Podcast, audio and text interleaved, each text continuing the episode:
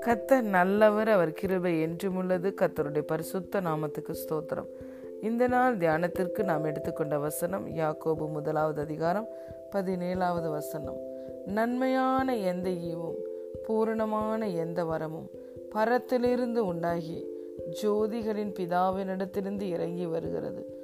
அவரிடத்தில் யாதொரு மாறுதலும் யாதொரு வேற்றுமையின் நிழலும் இல்லை amen every good gift and every perfect gift is from above and cometh down from the father of lights with whom is no variableness neither shadow of turning hallelujah பிரியமான தேவனுடைய பிள்ளைகளே நம்முடைய தேவன் நல்லவர் கத்தரை துதியுங்கள் அவர் நல்லவர் அவர் கிருபை என்றும் உள்ளது என்று வேதம் சொல்லுகிறது கத்தர் நம்மை நினைத்திருக்கிறார் அவர் நம்மை ஆசிர்வதிப்பார் அவர் நன்மையானதை தருவார் என்று வேதம் சொல்லுகிறது. தேவன் எல்லா நன்மைக்கும் ஆதாரமாக இருக்கிறார். எல்லா ஆசிர்வாதத்துக்கும் ஊற்றாய் இருக்கிறார். தேவன் நமக்கு நன்மையை தருவார் என்றால் அதை பூரணமாய் தான் தருவார். அவர் கொடுக்கிற ஆசிர்வாதத்தில் எந்த ஒரு குறைவும் இருக்காது. ஹலே லூயா தேவன் நன்மையின் ஊற்றா இருக்கிறபடியினால் அவரிடத்திலிருந்து நமக்கு எந்த ஒரு தீமையும் இருக் வராது. தேவன் ஒளியாய் இருக்கிறார் அவரிடத்தில் எவ்வளவு வேணும் இருள் இல்லை.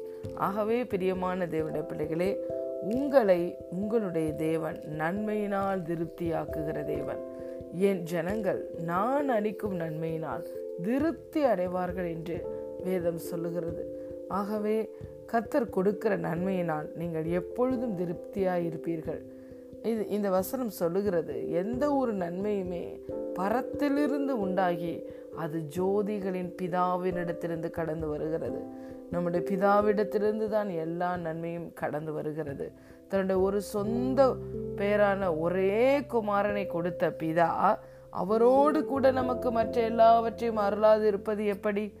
உள்ளதிலே பெஸ்ட்டாக இருக்கிற கிஃப்டை தர தரக்கூடாத ஒன்றை தன்னிடத்திருக்கிற விலையேற பெற்ற ஒன்றை பிதா நமக்கு தந்துவிட்டால் அவரோ அவரோடு கூட மற்ற எந்த ஒரு நன்மையும் கொடுப்பது அதிக நிச்சயம் அதிக நிச்சயம். இதை நாம் நம்ப வேண்டும் விசுவசிக்க வேண்டும். அவரிடத்தில் யாதொரு மாறுதலும் வேற்றுமையின் நிழலும் இல்லை. பிரியமான தேவனுடைய பிள்ளைகளே நம்முடைய தாய் தகப்பன் கூட ஒரு சில வேலைகளில் பிள்ளைகளுக்கு நன்மையை கொடுக்கிறதில் வித்தியாசம் பார்ப்பது உண்டு பாரபட்சத்தை காட்டுவது உண்டு. ஆனால் நம்முடைய தேவனிடத்தில் பாரபட்சமே இல்லை.